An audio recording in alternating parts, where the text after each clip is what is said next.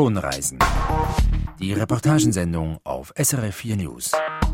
Was denken junge Schweizerinnen und Schweizer über Politik? Wir begleiten drei Schulklassen und fragen nach. Thema Klimawandel, der Besuch auf dem Aletschgletscher. Oh, es ist komisch, es ist wie, man sieht jetzt wirklich die Realität, es ist nicht nur einfach, dass das jemand sagt oder so. Thema Fortpflanzungsmedizin, das Streitgespräch. Männlich oder weiblich soll man nicht entscheiden. Haarfarbe, okay, das könnte man noch machen. Augenfarbe auch. Aus welchem Grund sollte man das dürfen, die Augenfarbe und das Geschlecht bestimmen? Und Thema Armee, der Blick hinter die Kulissen. Mir war nicht so wirklich bewusst, dass das Militär so viele Facetten hat und so viele Eigentruppen eigentlich, die mithelfen. Junge Antworten auf aktuelle politische Fragen, das ist unser Schwerpunkt jetzt in der Sendung Tonreisen. Am Mikrofon ist Elian Leiser. Tonreisen die Hälfte der Legislatur ist bereits vorbei. Vor über zwei Jahren waren die letzten Parlamentswahlen in Bern. In knapp zwei Jahren finden dann die nächsten statt. Wir fragen deshalb, was denken die Jungen heute über grundsätzliche Fragen der Schweizer Politik? Zum Beispiel, wie streng soll die Fortpflanzungsmedizin geregelt sein? Was kann die Politik tun gegen den Klimawandel? Oder unser erstes Thema, wie sinnvoll ist die Schweizer Armee? Inlandredaktor Ivan Santoro hat mit Gymnasiastinnen und Gymnasiasten eine Rekrutenschule besucht. Kaserne Kloten gleich neben dem Flughafen Zürich. In Reih und Glied haben sich die Rekruten der Richtstrahl RS zum Antrittsverlesen aufgestellt. Über ihren Köpfen dröhnen Flieger. Der Kompaniekommandant gibt den Tagesbefehl durch. Halb belustigt, halb verwundert verfolgen die Mittelschüler der Zürcher Steiner Schule das Prozedere. Es ist viel ruhiger und schöner, als ich mir vorgestellt habe. Ich habe es mir wirklich mega düster vorgestellt. Sagt Schülerin Rona. Sie hat sich zusammen mit ihren Klassenkameradinnen bereits vor dem Kasernenbesuch intensiv mit dem Thema Armee auseinandergesetzt. So hat die Klasse unter anderem ein Streitgespräch mit Politikern organisiert. Nun stehen die 17- bis 20-Jährigen also auf dem Waffenplatz Kloten, wo Männer, nur wenig älter als sie, in Kampfanzügen ihre Dienstpflicht erfüllen. Auch Samuel ist überrascht, was hier zu den Aufgaben der Rekruten gehört. Militär ist jetzt für mich nicht gleich eben um Europa schiessen und so. Militär macht noch ganz viele andere Sachen. Auf dem Waffenplatz Kloten werden sogenannte Richtstrahlsoldaten ausgebildet, das sind eigentliche Kommunikationssoldaten. Sie stellen sicher, dass auch im Krisenfall kommuniziert werden kann. Es ist also keine Kampftruppe. Trotzdem will der 18-jährige Samuel nicht in die RS. Der Zivildienst sei bequemer und sinnvoller, sagt er. Sinnvoll oder nicht? Diese Fragen stellen die Schülerinnen und Schüler denn auch immer wieder den Rekruten, welche übungshalber eine Telefonleitung bauen, welche im Ernstfall die Kommunikation ermöglicht. Findest du das Militär etwas Sinnvolles, gerade so direkt? Ja, so ganz direkt muss ich eigentlich sagen, nein. Also bist du einfach da, weil du es machen musst? Ja, genau, so ist es. Und wieso hast du nicht den Zivildienst gemacht? Ja, geht länger. In dieser Funktion als Rechtsstrahlpionier sind ich eigentlich schon Sinn, weil man auch bei Katastrophen kann helfen kann, wenn ein Tal abgeschottet ist, wieder Kommunikation herstellen. Das macht eigentlich schon Sinn. Aber nicht nur die Rekruten werden mit Fragen gelöchert, sondern auch der Schulkommandant. Martino Gilardi ist Oberst im Generalstab. Er beantwortet Fragen zu Themen wie Hierarchie, Kampfjets, Terror. Werden da Ihrer Meinung nach auch genügend Menschen im Militär ausgebildet bei solchen Terrorvorfällen, um dann das Volk zu schützen? Jawohl, wenn es um die Schutzaufgaben geht, jawohl.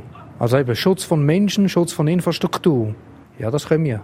Was nicht unsere Aufgabe ist, ist gegen Terroristen an sich vorgehen. Das ist eine zivile Aufgabe, für das haben wir Polizei, die das schneller und besser können. Sagt der Berufsmilitär. Fast dreiviertel Stunden nimmt sich der Schulkommandant Zeit für die Gymnasiasten. Die Armee zeigt sich den Schülern an diesem Nachmittag von der sympathischen Seite. Und das bringt feste Meinungen und vielleicht auch Vorurteile ins Wanken. Das hat mich eigentlich vor allem überrascht, dass meine Meinung so können ändern das Militär mache ja doch auch Sinnvolles, sagt Rona und ist über ihre Aussage selbst erstaunt. Als Pazifistin sieht sich gar Carla, aber auch bei ihr sind nach dem Kasernenbesuch Zweifel aufgekommen. Nach dem Militärbesuch, also in der Kaserne in Kloten, ja. ja. Mir war nicht so wirklich bewusst, dass das Militär so viele Facetten hat und so viele Eigentruppen eigentlich, die dann halt auch eben Zivilschutz, Katastrophenhilfe etc. mithelfen. Wobei, so betont Carla sofort, für all diese Aufgaben braucht es keine Armee. Dies könnten auch Zivil- oder Katastrophenschutz erledigen.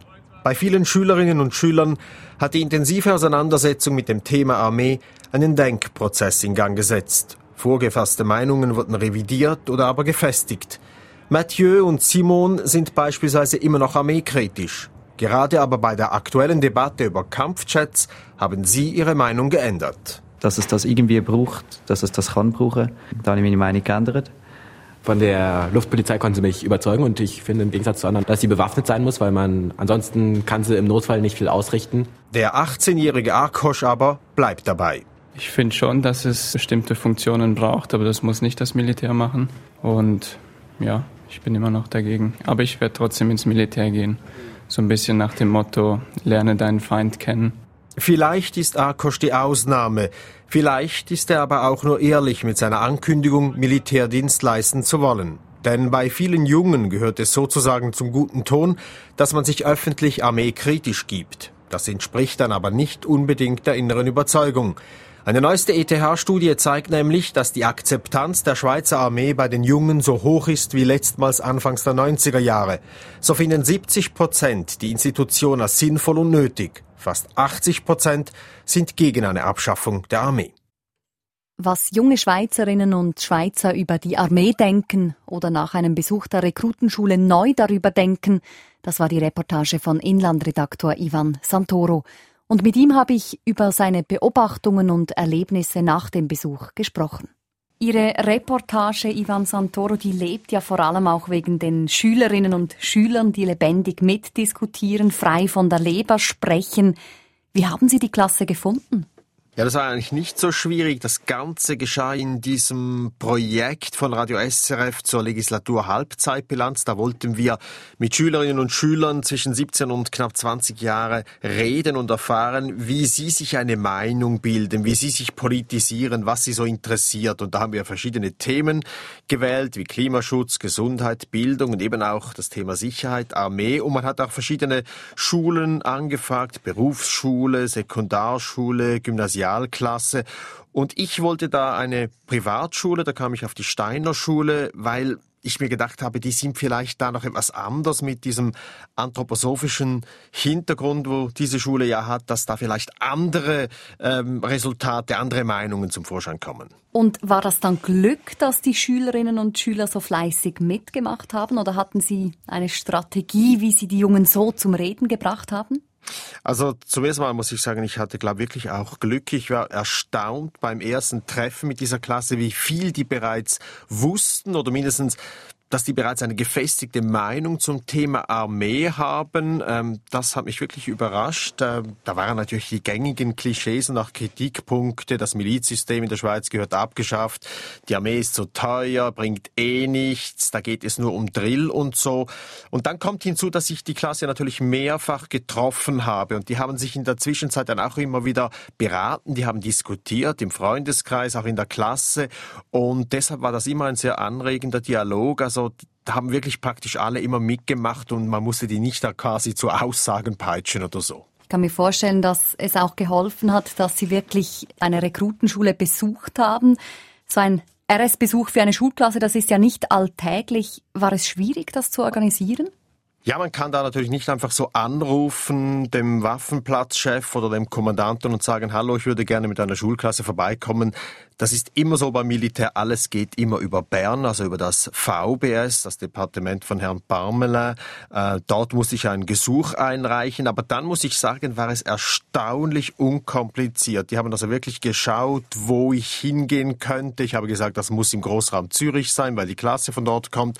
Und dann ist man da eben auf diese Kommunikations-RS, diese Richtstrahl-RS gekommen und auch dann auf Platz war es wirklich äh, sehr unkompliziert. Der Kommandant äh, war bereit. Wir konnten eigentlich wählen, was wir da machen wollten. Dass diese Schülerinnen und Schüler, die Sie da gehört haben in der Reportage, die konnten wirklich in Anführungszeichen relativ frei mit diesen Rekruten reden. Da gab es nicht einfach nur zwei, drei Personen und so. Aber das kostet ein bisschen äh, Überzeugungskraft, weil anfänglich äh, war man zurückhaltend. Man hatte auch ein bisschen Angst vor diesen armeekritischen Schülerinnen und Schülern. Aber nachher ging dann der Knopf wie ein bisschen auf und man muss natürlich auch sagen, das ist eigentlich eine Werbeplattform für die Armee, wenn sie es gut macht, das muss man auch sagen und das haben sie gut gemacht. Spannend hier fand ich auch in Ihrer Reportage, dass es Ihnen gelungen ist, einen Denkprozess auch bei den Jugendlichen anzustoßen. Also einige Jugendliche, die ändern sozusagen live vor dem Mikrofon ihr Verständnis gegenüber dem Militär. Sie sind versöhnlicher eingestellt am Schluss. So etwas kann man ja nicht wirklich planen, oder? Nein, ich hatte zwar die These, äh, muss ich ehrlich zugeben, ich dachte, wenn man ein Thema wirklich so intensiv anschaut ähm, und verschiedene Punkte herausnimmt, dann kann es da zu Meinungsänderungen kommen, aber ich war überrascht, dass das wirklich auch so passierte. Notabene in einer, ich sage es jetzt halt nochmals, anthroposophisch eingestellten Schulklasse. Das ist natürlich ein Highlight, muss ich selbst sagen, und damit hätte ich also wirklich nicht gerechnet. Es kommt aber eben auch davon, dass die Schüler, wie gesagt, sich lange damit auseinandergesetzt haben. Sie haben ein Streitgespräch organisiert mit einem SVP und einem grünen Politiker und da ist ganz viel passiert, denn da war nicht einfach so schwarz-weiß bei dieser Diskussion, sondern auch der grüne Politiker hat gesagt, es braucht Kampfjets, einfach sehr, sehr wenige und so. Und das hat dann wirklich die Schülerinnen und Schüler ins Grübeln gebracht. Die waren anfänglich alle gegen solche Kampfjets, solche Militärflieger. Und nachher haben sie dann gesagt, ja, wenn sogar ein Grüner findet, die Schweiz braucht so einen Luftschirm, dann muss es ja schon was haben und deshalb sind jetzt nicht wenige plötzlich für neue Kampfflieger. Sie haben diese Klasse von der Steiner Schule intensiv begleitet, mehrmals besucht. Ich kann mir vorstellen, Sie hatten am Schluss dann ziemlich viel Tonmaterial, eben vom Besuch der Rekrutenschule, von Gesprächen mit den Schülerinnen und Schülern. Gibt es etwas, das Sie nicht erzählen konnten jetzt innerhalb von diesen fünf Minuten Reportage? Ja, da gibt es eigentlich ganz vieles. Wie bereits vorher erwähnt, dieses Streikgespräch zwischen SVP und grünem Vertreter, das haben die Schülerinnen und Schüler selbst organisiert. Die haben diese ins Klassenzimmer bestellt. So eine Art Mini-Arena. Das konnte ich kurz erwähnen, aber da konnte ich keine Töne mehr verwenden. Da hat einfach die Zeit nicht gereicht dazu. Und das Zweite ist, die Schülerinnen und Schüler haben sich intensiv auch damit auseinandergesetzt, Frauen und Armee. Die meisten sind nämlich dafür, dass da Gleichberechtigung herrschen sollte. Und die wollten dann unbedingt die einzige Rekrutin auf dem Waffenplatz Kloten-Bülach treffen. Und die haben die dann da fast eine Stunde lang diese Dame interviewt, notabene noch auf Französisch, war eine Welsche. Das konnte ich dann einfach nicht mehr einbauen, obwohl es sicher auch noch interessant gewesen wäre. Also ich hatte eine riesige Fülle von Material, aber das ist ja immer so, wenn man so eine Reportage macht und nur ein Bruchteil ist natürlich dann über den Äther gegangen. Was hat Sie, Ivan Santoro, persönlich am meisten erstaunt bei diesem Projekt, bei dieser Geschichte? Für mich war es wirklich diese Metamorphose dieser Gymnasiastinnen und Gymnasiasten von eigentlich wirklich sehr armeekritischen äh, jungen Leuten und nachher die Aussagen äh, wie, ich hätte nicht gedacht, dass Armee auch sinnvoll sein kann, ich bin jetzt nicht mehr so gegen die Abschaffung. So, das hat mich sehr erstaunt und zum Zweiten auch diese Rationalität, da ist viel weniger von Ideologie vorhanden, als man vielleicht bei einer Steiner Schule denken könnte. Und auch gegenüber früher, wenn ich mich an meine Jugend erinnere, also pazifistische Töne, die gab es lediglich von zwei Schülerinnen, von insgesamt 18 Schülerinnen und Schülern. Sonst sind eigentlich diese jungen Leute sehr pragmatisch. Kosten und Wirksamkeit, die standen immer im Vordergrund. Und das hat mich wirklich erstaunt. Die heutige Jugend scheint da viel ähm, realpolitischer eingestellt zu sein sein wie vielleicht noch zu meiner Zeit. Sagt Inlandredaktor Ivan Santoro. Sie hören die Sendung Tonreisen. Was denken Jugendliche zu politischen Themen? Das ist unser Schwerpunkt zur Legislaturhalbzeit im Bundeshaus. Beispiel jetzt Klimawandel. Die Klasse 3b des Gymnasiums Spiritus Sanctus Brick hat darüber diskutiert. 15 Schülerinnen und Schüler zwischen 16 und 18 Jahren und sie haben einen Ort besucht, an dem der Klimawandel in der Schweiz sehr sichtbar ist, den Aletschgletscher. Inlandredaktorin Sabine Gorsche war auf dem Klassenausflug mit dabei. Bereits in der Gondel hinauf zum Gletscher gehen die Diskussionen unter den Jugendlichen los. Deborah ist 16, ihr macht der Klimawandel ein bisschen Angst. Wenn die Klimaerwärmung weiter so steigt, ähm, hat das, auch wenn es eigentlich nur wenig Grad sind, hat es katastrophale Ausfolgen im Gesamten. Die Schweiz ist von der Klimaerwärmung stark betroffen, vor allem in den Bergen. Die Gletscher schmelzen, die Permafrostgrenze steigt und es hat weniger Schnee im Winter. Das wird den Tourismuskanton Wallis hart treffen, sagt Lara. Dann kann man in ein paar Jahren nicht mehr Skifahren gehen auf dem Gletscher und das ist halt schon doof. Ihn betrifft der Klimawandel wohl noch nicht so stark, findet Joshua. Aber eigentlich sollte man da schon ein bisschen Sorge haben, weil meine Nachfahren haben da schon nicht gerade so gute Voraussetzungen, wenn es immer wärmer wird und der Gletscher zurückgeht und es auf einmal kein Quellwasser mehr gibt und so.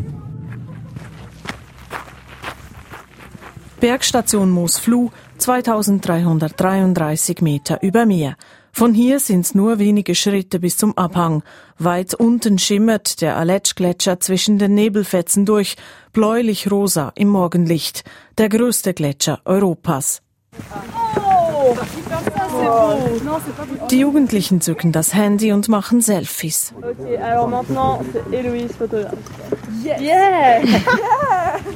Ihr seht jetzt hier schön der, der grosse Aletsch-Gletscher.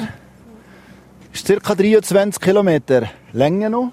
Diego Wellig, Walliser Bergführer und aktueller Großratspräsident, steht am Rand des Abhangs und beginnt vom Gletscher zu erzählen, den er so gut kennt. Vor 12.000 Jahren reichte der Aletsch-Gletscher noch bis in den Kanton Solothurn. Jetzt schmilzt er. Schnell. Das Wallis hat den drittheißesten Sommer hinter sich, seit es Messungen gibt. Und darum geht der Gletscher relativ schnell zurück, weil er hier vorne wenig Volumen mehr hat. Und wenn es natürlich so Sommer ist wie hier, wo wir im Winter ganz wenig Niederschlag hatten, im Frühling relativ wenig Niederschlag hatten, der Sommer sehr trocken war, tut das natürlich sich stark auswirken. Und weil der Gletscher schmilzt, droht der Hang hinter der Bergstation abzurutschen. Überall hat's Spalten, die immer größer werden.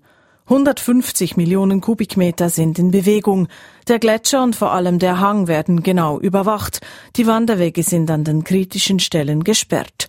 Klimawandel live. Es ist komisch, es ist wie, man sieht jetzt wirklich die Realität, es ist nicht nur einfach, dass das jemand sagt oder so. Sagt Xenia. Doch was tun? Welche Möglichkeiten hat die Politik bei einem internationalen Problem wie dem Klimawandel? Und was heißt das für die Schweiz? Konkrete Vorlagen wie etwa die Ratifizierung des Klimaabkommens von Paris oder die Revision des CO2-Gesetzes sind noch zu abstrakte Begriffe für diese Jugendlichen, die in der Schule eben erst mit Staatskunde begonnen haben. Noch wissen die Gymnasiasten sehr wenig über politische Prozesse und Abläufe und auch nicht, wie sie politische Forderungen stellen können. Aber das Bewusstsein für das Problem ist da. Wo also ansetzen? Zum Beispiel beim Verkehr, findet Salome. Man könnte vielleicht einfach zum Beispiel den Zug ein bisschen billiger machen und dafür das Autofahren ein bisschen teurer, weil so weniger Abgase entstehen. Und Xenia hinterfragt den Bau der Autobahn A9 im Wallis. Nachher, wenn die Autobahn steht, dann werden ja wieder umso mehr ähm, alle mit dem Auto gehen und es wird auch wieder ja, viel ausmachen. Santiago und Patrick hingegen setzen auf internationale Promis als Vorbilder. Man sollte eher so berühmte Personen, so wie Leonardo DiCaprio oder so, die sich da für die, für die Umwelt einsetzen und die euch alle motivieren dazu, dass sie alle zusammen gegen, äh, gegen den Klimawandel ankämpfen. Da müsste man mal vielleicht den Trump herbringen und das immer zeigen, was er für Probleme sind. Dann würdet ihr es vielleicht auch erkennen. Mit der Gondel geht's wieder zurück ins Tal und die Jugendlichen geraten ins Grübeln. Dass die Klimaerwärmung als globales Phänomen lokal große Folgen haben kann, habe sie zwar gewusst, sagt Joel, doch... Dass der Hang gerutscht ist, habe ich jetzt eigentlich noch nie so selber gesehen. Das ist schon eindrücklich gesehen, da die Spalte hat man ja gesehen, da gerade unten noch. Und ja, wer selber kann eigentlich nicht so viel machen, weil es müsste ja wirklich jeder etwas machen und das wird ein bisschen schwer, wenn dann nicht die Leute, die größere Macht haben, etwas dagegen würde machen doch dann hat sie doch noch eine Idee, was sie nun ganz konkret tun könnte. Nicht immer direkt Heizung einstellen, wenn man es kalt hat, immer ein Pulli mehr anlegen oder so. Ein sparsamer sein. Zurück im Tal, kurz bevor er zur Gondel aussteigt, sagt Patrick zum Abschluss noch eines. Die Schule sollte generell mehr solche Exkursionen machen. Denn Heute an, an dem Tag habe ich mehr gelernt, wo, wo ich fast in der ganzen Woche an der Schule gelernt habe. Gegen den Klimawandel müsse man etwas tun. Da sind sich die meisten Jungen einig, die mit Inlandredaktorin Sabine Gorsche den Aletsch-Gletscher besuchten. Weniger Einigkeit gibt es bei der Frage, wie strikt soll die Fortpflanzungsmedizin von der Politik geregelt sein? Dieses komplexe Thema haben wir einer Berufsschulklasse aus Lies im Kanton Bern gegeben und die angehenden Schreinerinnen und Schreiner haben eine Diskussionsrunde veranstaltet nach dem Vorbild der TV-Politsendung Arena.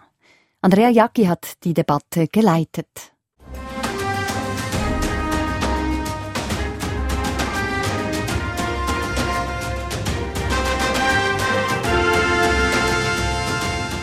Jeweils ein Befürworter und ein Gegner sind am Stehpult in der Mitte des Schulzimmers.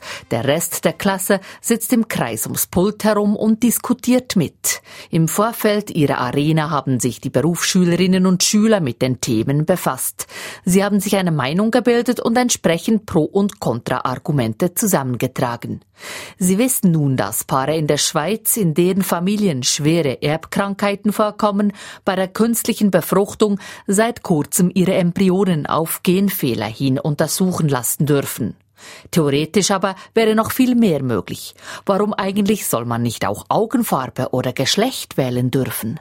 So Erbkrankheiten ausschließen, finde ich noch okay. Aber ja, man hat nicht das Gefühl, es geht immer weiter. Und irgendwann gibt es eine Grenze. Nein, das geht gar nicht. Wenn man jetzt ähm, das Beispiel anschaut, China, wo man ja ähm, hat gesagt hat, man braucht ja das männliche Geschlecht. Und jetzt hat man ja heute noch das Problem, weil man ja zu wenig Frauen hat. Männlich oder weiblich soll man nicht entscheiden Haarfarbe, okay, das kann man noch machen. Augenfarbe auch. Aber Talent und äh, Geschlecht, da sagen wir mehr Nein. Dieser junge Mann interveniert.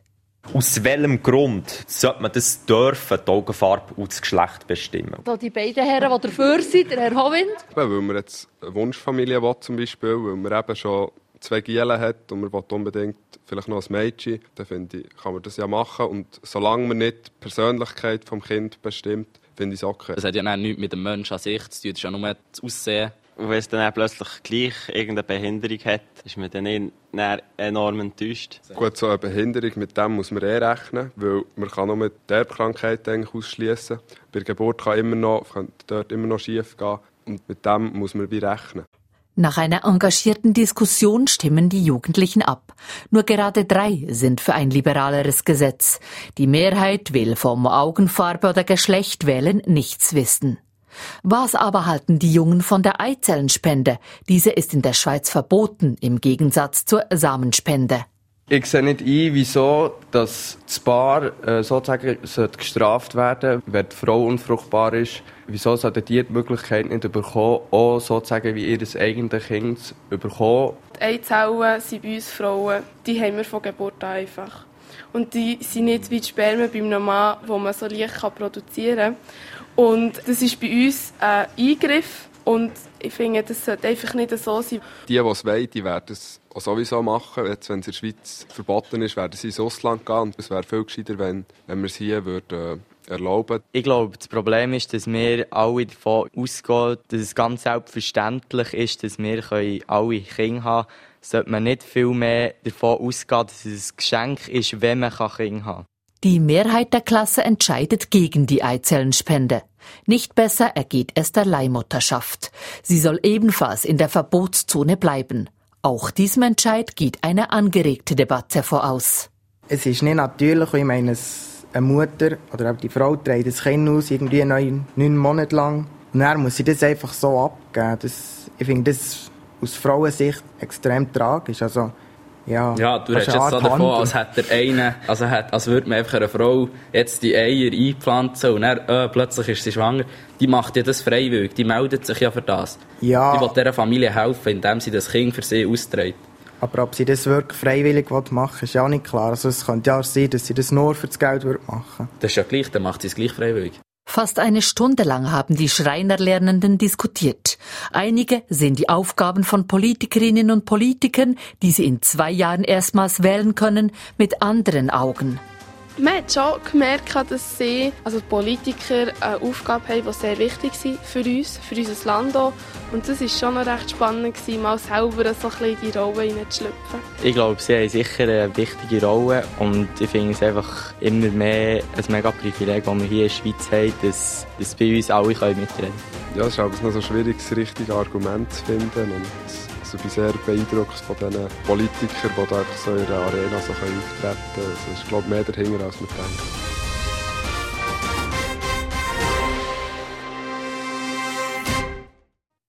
Zur Halbzeit der Legislatur in Bundesbern sind wir der Frage nachgegangen, was sagen Jugendliche zu aktuellen politischen Themen, Themen wie Fortpflanzungsmedizin, Klimawandel oder Armee.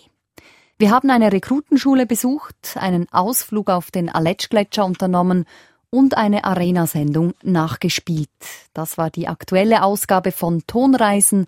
Falls Sie die Sendung nachhören wollen, finden Sie sie online oder wir bieten sie auch als Podcast an auf den gängigen Podcast-Seiten. Am Mikrofon verabschiedet sich Elian Leiser. Wussten Sie, dass es diese Sendung auch als Podcast gibt? SRF4 News zum Nachhören, wann immer Sie Zeit dafür haben. Wirtschaftswoche, Politikum, Medientalk, Kulturstammtisch, Freitagsrunde, Zeitblende, die Tageszusammenfassung zwischen den Schlagzeilen oder Tonreisen – SRF4 News bietet alle Sendungen auch zum Download an. Weitere Informationen finden Sie online srf4news.ch. SRF4 News.